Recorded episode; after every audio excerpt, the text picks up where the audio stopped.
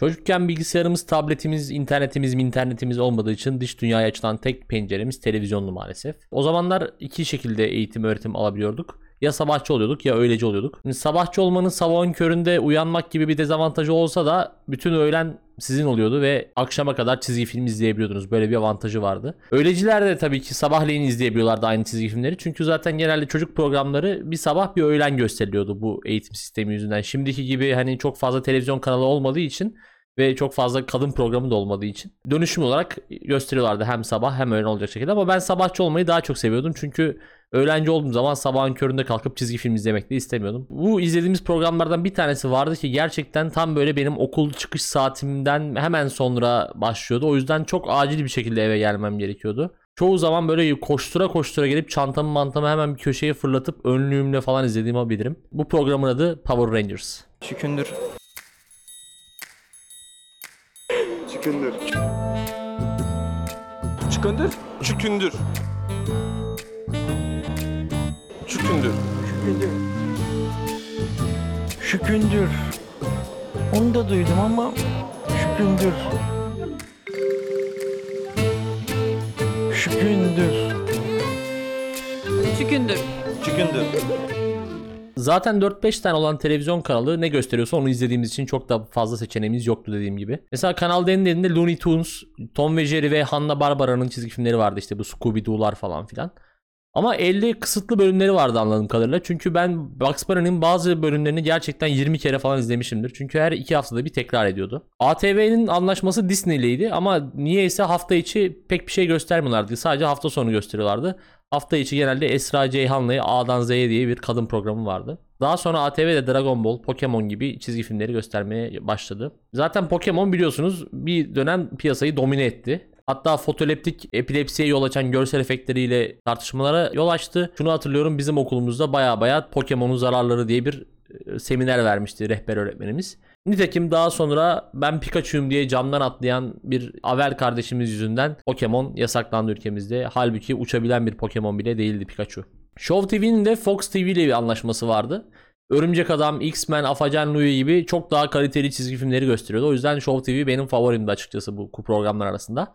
Ancak bunların arasından az önce adını andığım Power Rangers. Bu bir çizgi film değildi hatta böyle bir gençlik dizisi atmosferinde geçen bir çocuk yapımıydı. İzlemeyenler için konusunu özetleyeyim çünkü belki bilmeyenler vardır. Amerika'nın Sikko bir kasabasında 5 tane liseli genç dünyamızın galaktik savunucusu olduğunu iddia eden ancak nedense ekranda gözüken bir kafadan ibaret olan Zorton isimli bir lavuk tarafından galaktik hapishaneden kaçan ve tek derdi dünyayı ele geçirmek olan kötü kadın Rita'nın planını bozmak için görevlendiriliyor. Bu 5 gence 5 farklı renkte kıyafet ayarlanıyor. Çeşitli güçler, silahlar falan veriliyor. İşte birer tane de robot tahsis ediliyor hepsine. Kırmızı Ranger var. Grubun lideri Jason diye bir lavuk. Böyle çok yakışıklı, kaslı falan bir eleman.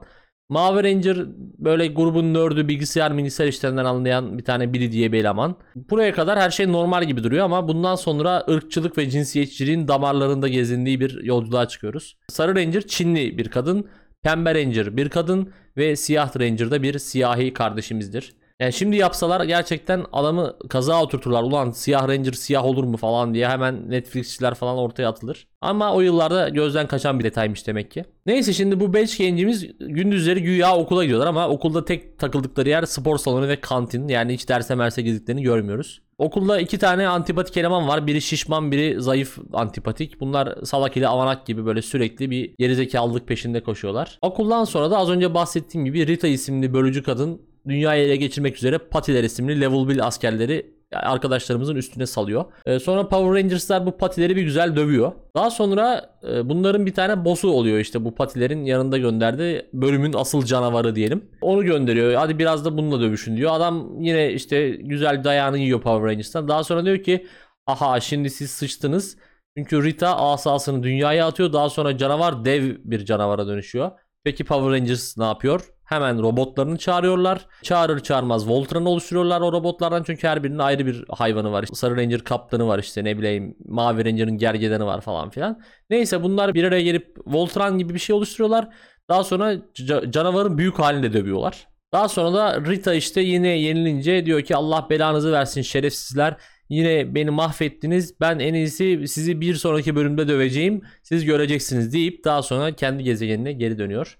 Gördüğünüz gibi bütün bölümler bundan ibaret aslında. Hani 3 aşağı 5 yukarı. Birkaç özel bölüm var tabi. Onlardan biraz sonra bahsedeceğim zaten. Ama çok enteresan bir şekilde aslında animasyonlar falan da hepsi aynı. Hani aynı açıyla çekiliyor falan filan değil. Bayağı bildiğin dümdüz aynı animasyonları kullanıyorlar. Ama biz de mal gibi izliyorduk işte. Çocukluk herhalde böyle şey robot mobot görünce insanın demek ki ilgisini çekiyor.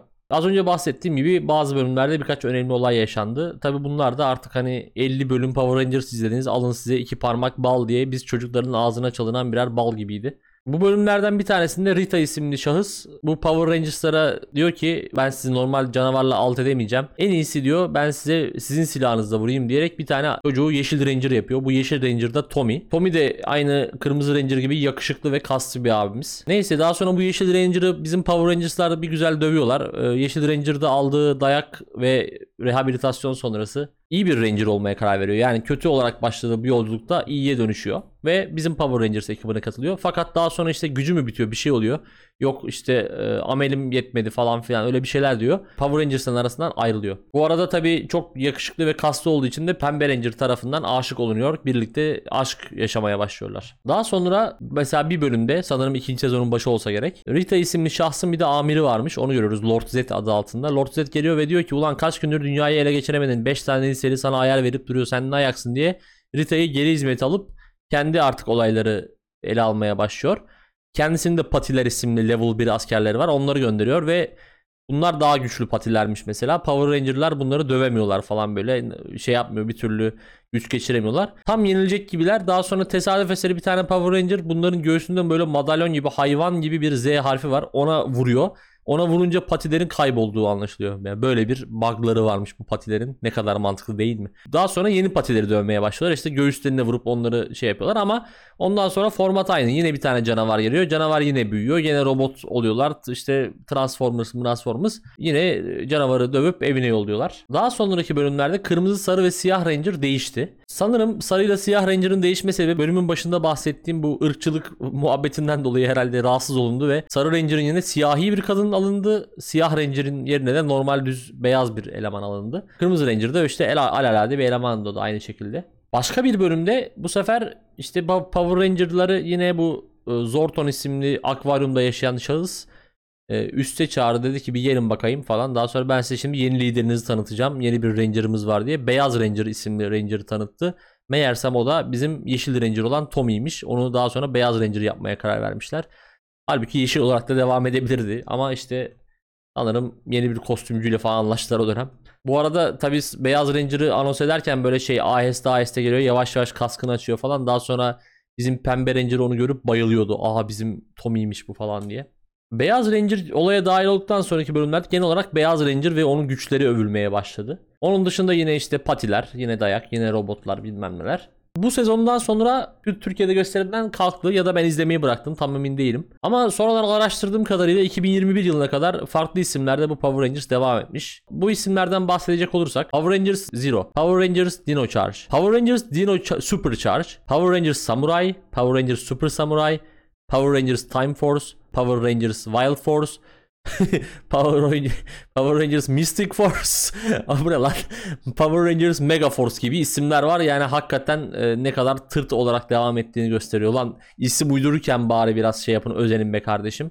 Gerçi bizim podcast'in adı da Çükündür Podcast baktığın zaman ama neyse. Bu Power Rangers isimli oluşum tam 28 sezon sürmüş arkadaşlar. Ve en uzun soluklu oyuncusu da tam 25 sezon oynayan Tommy isimli karaktermiş. Zaten Tommy isimli karaktere can veren kardeşimiz e, araştırdığım kadarıyla hep böyle övülen amanın çok yakışıklı Tommy ne kadar da güçlü değil mi diye övülmeye devam etmiş. Power Rangers gösterimden kalktıktan 3 sene sonra da bir otel odasında kendisini asarak intihar etmiş. Yakışıklı abimize rest in peace diyoruz ve kendisine bir kere bile dergi kapağında yer vermeyen Kafa dergisini kınıyoruz. Evet şimdi dizimizi genel hatlarıyla anlattık. Umarım sıkılmadan dinlemişsinizdir. Şimdi gelelim bana o yaşta bile saçma gelen bazı klişelere. Birincisi bu Lord Z ve Rita isimli karakterler neden dünyayı sürekli bu göt kadar Amerika ilçesinden ele geçirmeye çalışıyorlar? Mesela neden başka bir yere saldırmıyorlar? Neden Brezilya üzerinden dünyayı ele geçirmeye çalışmıyorlar belli değil. Ve hep bu sikindirik Amerika kasabasından dayak da yiyorlar yani. İkincisi bizim elemanlar Power Rangers kıyafeti giyip konuştukları sahnelerde sürekli ellerini o yani konuşan ellerini oynatıyor, ayaklarını oynatıyor, işte yumruk atıyor, böyle el kol yapıyor. Hani onun konuştuğu belli olsun diye saçma sapan hareketler yapıyor. Buna ne gerek var? Üçüncüsü bu dövüşler hep böyle işte e, etrafta dağ bayır işte orman çimen var olarak başlıyor. Daha sonra dövüşler robot aşamasına geçildiğinde dev dövüşlere geçildiğinde bir anda her tarafta gökdelenler çıkmaya başlıyor. Ve bu gökdelenlerde nedense hep Japonca yazılar var. Aslında ben bunun sebebini daha sonradan öğrendim. Çünkü aslında Power Rangers'ın bu bütün kostümlü, robotlu falan sahnelerin hepsi aslında Power Rangers'ın orijinal yapımı olan Japon bir diziden direkt olarak alınmış. Yani yeniden çekmemişler bile. Sadece e, gençlikte olan sahneleri işte maskesiz olan sahneleri yeniden çekmişler. Geri kalan bütün sahneleri direkt Japon yapımından almışlar. Allah kahretsin. Bu arada zaten tekrar izledikten sonra ne kadar saçma sapan ne kadar iğrenç gözüktüğünü tahmin bile edemezsiniz yani. Tekrar bir Netflix'ten bakayım dedim de hiç katlanılır gibi değil. 5 dakika sonra falan kapattım. Bir de bu her dünyayı op- kurtarma operasyonundan sonra bu Zordon hep bütün Power Rangers'ları yanına çağırıyor. Bir akşam içtiması gibi bir şey alıyor. Niye yapıyor anlamıyorum yani. Saçma sapan bir hareketti. Bir de Fanus'ta işte güç her zaman bizim yanımızdadır. Güç şöyledir, güç böyledir. Ya kardeşim sal ya. Neyse bu Power Rangers olayına ben 2 yılımı falan verdim yani. Okul çıkışı yaldır yaldır koş eve gel izle. Bayağı bir emek harcadık.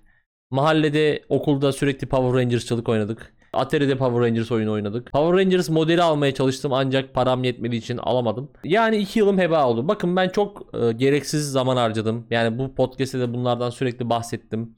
Yani Sırf Kral TV izlediğim vakitte çok daha yararlı işler yapılabilirdi. Ama bunların hiçbirine pişman değilim. Sadece Power Rangers'ı izlediğim için pişmanım. İğrenç bir yapımmış. Artık gözümüzü nasıl boyadılarsa yazıklar olsun diyorum. Hakkımı helal etmiyorum. Ya bir de en azından şu robotlu sahneleri baştan çekseydiniz be kardeşim. Ayıp yani. Bu podcast'te sizlere günlük hayatım ve karakterimle alakalı pek çok şey anlattım. Dolayısıyla az çok neden rahatsız olabileceğimi, neyi sevip neyi sevmeyeceğimi falan tahmin ediyorsunuzdur diye düşünüyorum. İşte bu bölümde yine hiç sevmediğim bir olaydan bahsedeceğim. Ee, Araya adam sokmak diyelim kısaca buna. Sanırım araya adam sokma adeti bizim gibi daha doğu ülkelerinde görülen bir olay. Ve maalesef bir türlü de bundan kurtulamıyoruz. İş hayatındaki referans olayını falan filan geçtim. O da ayrı bir mevzu. Benim bahsettiğim olay daha ziyade hani böyle ufak gündelik işler için yapılan mini çakallıklar. Hani her yerde tanıdığın olması. Hani ne bileyim kuyruk var bir şeyin önünde kuyruk varsa araya girmek. Hani bir tanıdık bulmak onunla işi halletmek falan gibi şeyler. Ailemdeki insanların hepsi çok sosyal insanlar ben hariç. Dolayısıyla her yerde tanıdıkları vardı ve hani bir de Eskişehirli olduğumuz için oranın yerlisi olduğumuz için her yerde muhakkak bir tanıdığımız vardı. Ve işlerin de genelde o şekilde yürütüldüğü için ve her yerde tanıdığımız olduğu için biz bir şekilde her yerde avantajlı konumdaydık. Sürekli araya adam soktuk diyebilirim. Sürekli bir yerlerden bir tanıdık bulundu. Bir şekilde bir şeyler ayarlandı. Özellikle ben inisiyatifi olmayan küçük bir çocukken yani hani bir kendi ağırlığımı ortaya koyamazken Maalesef bu tarz faaliyetlerde bulunmak zorunda çok kaldım. Yani nereye gitsek annemle babam sürekli bir şekilde bir birilerini bulup araya bizi sokuyorlardı. Şöyle mesela bir örnek vereyim. Benim bademciklerimde beta mikrobu diye bir şey çıkmıştı. Artık hani ayrıntısını bilmiyorum nedir ne değildir ama ben her hafta hastaneye gidip boğazımdan kültür numunesi vermem gerekiyordu. Ve babamın hastanede idareci bir arkadaşı olduğu için biz hiç sıra beklemiyorduk. Yani millet orada sıra bekliyordu işte poliklinik sırası bilmem ne cart curt o zamanlar internetten randevu falan da yok hastaneye gidip alman lazım. Neyse biz abi gidiyorduk adamı arıyorduk gitmeden önce. Adam bizi alıyordu kapıdan şak diye yapıyordu işimizi. Mesela yine benim ilkokula yazılma işim vardı. İşte biz annemler bir ilkokula gitmemi istiyorlardı ama bizim o bulunduğumuz sokak o ilkokula değil başka bir ilkokula yazılmamı gerektiriyordu. Ama yine bir tanıdık vasıtasıyla onu da çözdük. Okul müdürü işte onun tanıdığıymış. O da MHP falan filan ayaklarından işte parti ayağından tanıdıkmış. O şekilde yani normalde hak etmememe rağmen sanki başka bir adamın evinde yaşıyormuş gibi gösterilerek beni kaydettiler okula. O okula. Ha o okula gittiğimde ne oldu? Öbür okula gitseydim ne değişirdi? Ee, hiçbir şey değişmezdi açıkçası ama işte gereksiz bir uğraş. Ya da mesela babam senelerce bu TÜV Türk ülkemize gelene kadar egzoz muayenesini arabayı götürmeden hallediyordu. Kahvede bir arkadaşı vardı ona veriyordu ruhsatı. Al şunu işlet diye. Ertesi gün ruhsat geri geliyordu. Mühürlü, damgalı, egzoz muayenesinden geçmiş bir şekilde. Egzozu megzozu gördüğü yok kimsenin. Araba duruyor yani. Ya da mesela babamın bir fıtık problemi vardı. Kendisi artık ameliyat olmaktan korkuyor muydu, istemiyor muydu bilmiyorum. Bizim o hastanedeki tanıdığımız yine e, babama kıyak geçti. Dedi ki eğer ameliyat olursan sana özel oda ayarlayacağım. Ve her akşam birlikte takılacağız falan filan. Velhasıl yaptı da babam ameliyat oldu ve özel odaya yatırdılar. Ve her akşam kahveden en az 4-5 kişi gelip babamı ziyaret ediyorlardı. Birlikte oyun oynuyorlardı. Tabii bir gece içki de içmişler. Ya da mesela babamla birkaç kere Bağkur'a gittiğimizi hatırlıyorum. Yine Millet sıra beklerken biz bir şekilde bir yerlerden ön- öne geçtik. Bir şekilde işimizi hallettik. Babamın bir arkadaşı vardı ya da mesela adını vermeyeyim ama bir beyaz eşya firmasının yetkili servisi. Mesela o adam bizim bütün tamir işlemlerimizi bedavaya yapıyordu. Kayıt açmıyordu. Ya da mesela eğer şeyse yeni bir ürün aldıysak onun garanti kapsamına bir yıl sonra sokuyordu. Yani bir sene sonra garantisini açıyordu falan. Mesela ya da ne zaman babamla bankaya gitsek hiçbir şekilde yine sıra beklediğimizi hatırlamıyorum. Yani çok nüfuzlu bir müşteriymişiz gibi falan davranılıyordu. Halbuki durumumuz ortadaydı ama e, tamamen bu e, ikili ilişkilerle yürütülen bir olaydı. Ya da mesela hatırlarsanız Dünya Kupalı bölümünde size yüzmeye gittiğimden bahsetmiştim hiç istemeyerek. Orada bile torpil döndü. Sadece TSK personelinin çocuklarının yazılabildiği Harbi Spor Kulübü'nün kursuna yazılmıştık. Yine babamın bir e, işte arkadaşı va- vasıtasıyla e, onun ön ayak olması sayesinde o şekilde hallettik işimizi. Aynı şekilde babamın yine başka bir tanıdığı sayesinde biz Erdek'teki askeri kampta tatil yapıyorduk mesela. Normalde sivil vatandaşların girmesi yasak ama biz giriyorduk. Yani yeterince örnek verdiğimi düşünüyorum. Emin olun daha da var. Hani artık sizi sıkmamak adına fazla örnek vermeyeyim dedim. Ama anlayacağınız üzere aslında bu tanıdık veya araya adam sokma işi öyle çok kritik. Yani olağanüstü hayat kurtaran bir şeyler değil. Yani bir iki saat sıra da bekleyebilirsin ya da yarım saat sıra da bekleyebilirsin. Ya da ne bileyim beyaz eşyanın garantisi bir sene önce de açılabilir. Bence hiçbir sakıncası yok. Bu belki de ailemin bir hobisi gibiydi ya da ne bileyim bundan haz alıyorlardı anlatabiliyor muyum? Yani maddi olarak çok iyi bir durumda olmadığımız için veya çok elimizde güç kuvvet olmadığı için hani kendilerini belki de bu şekilde iyi hissediyorlardı. Her yerde adamımız var. Asla hiçbir yerde beklemiyoruz. Her şeyin en kay- kıyağını en kaymağını alıyoruz ama zengin değiliz falan herhalde ne bileyim bundan keyif alınıyordu diye düşünüyorum. Bundan 4-5 sene önce şöyle bir olay oldu. Tabii babam vefat etmişti. Ben, benim vergi dairesinde bir işim vardı. E, işimi halledebilmem için damga vergisi ödemem gerekiyor. 20 lira mı ne dönemin parasıyla. Lanet olsun ki internetten yatırılmıyor. Ve lanet olsun ki o gün vergi dairesi vergi affının son günüymüş.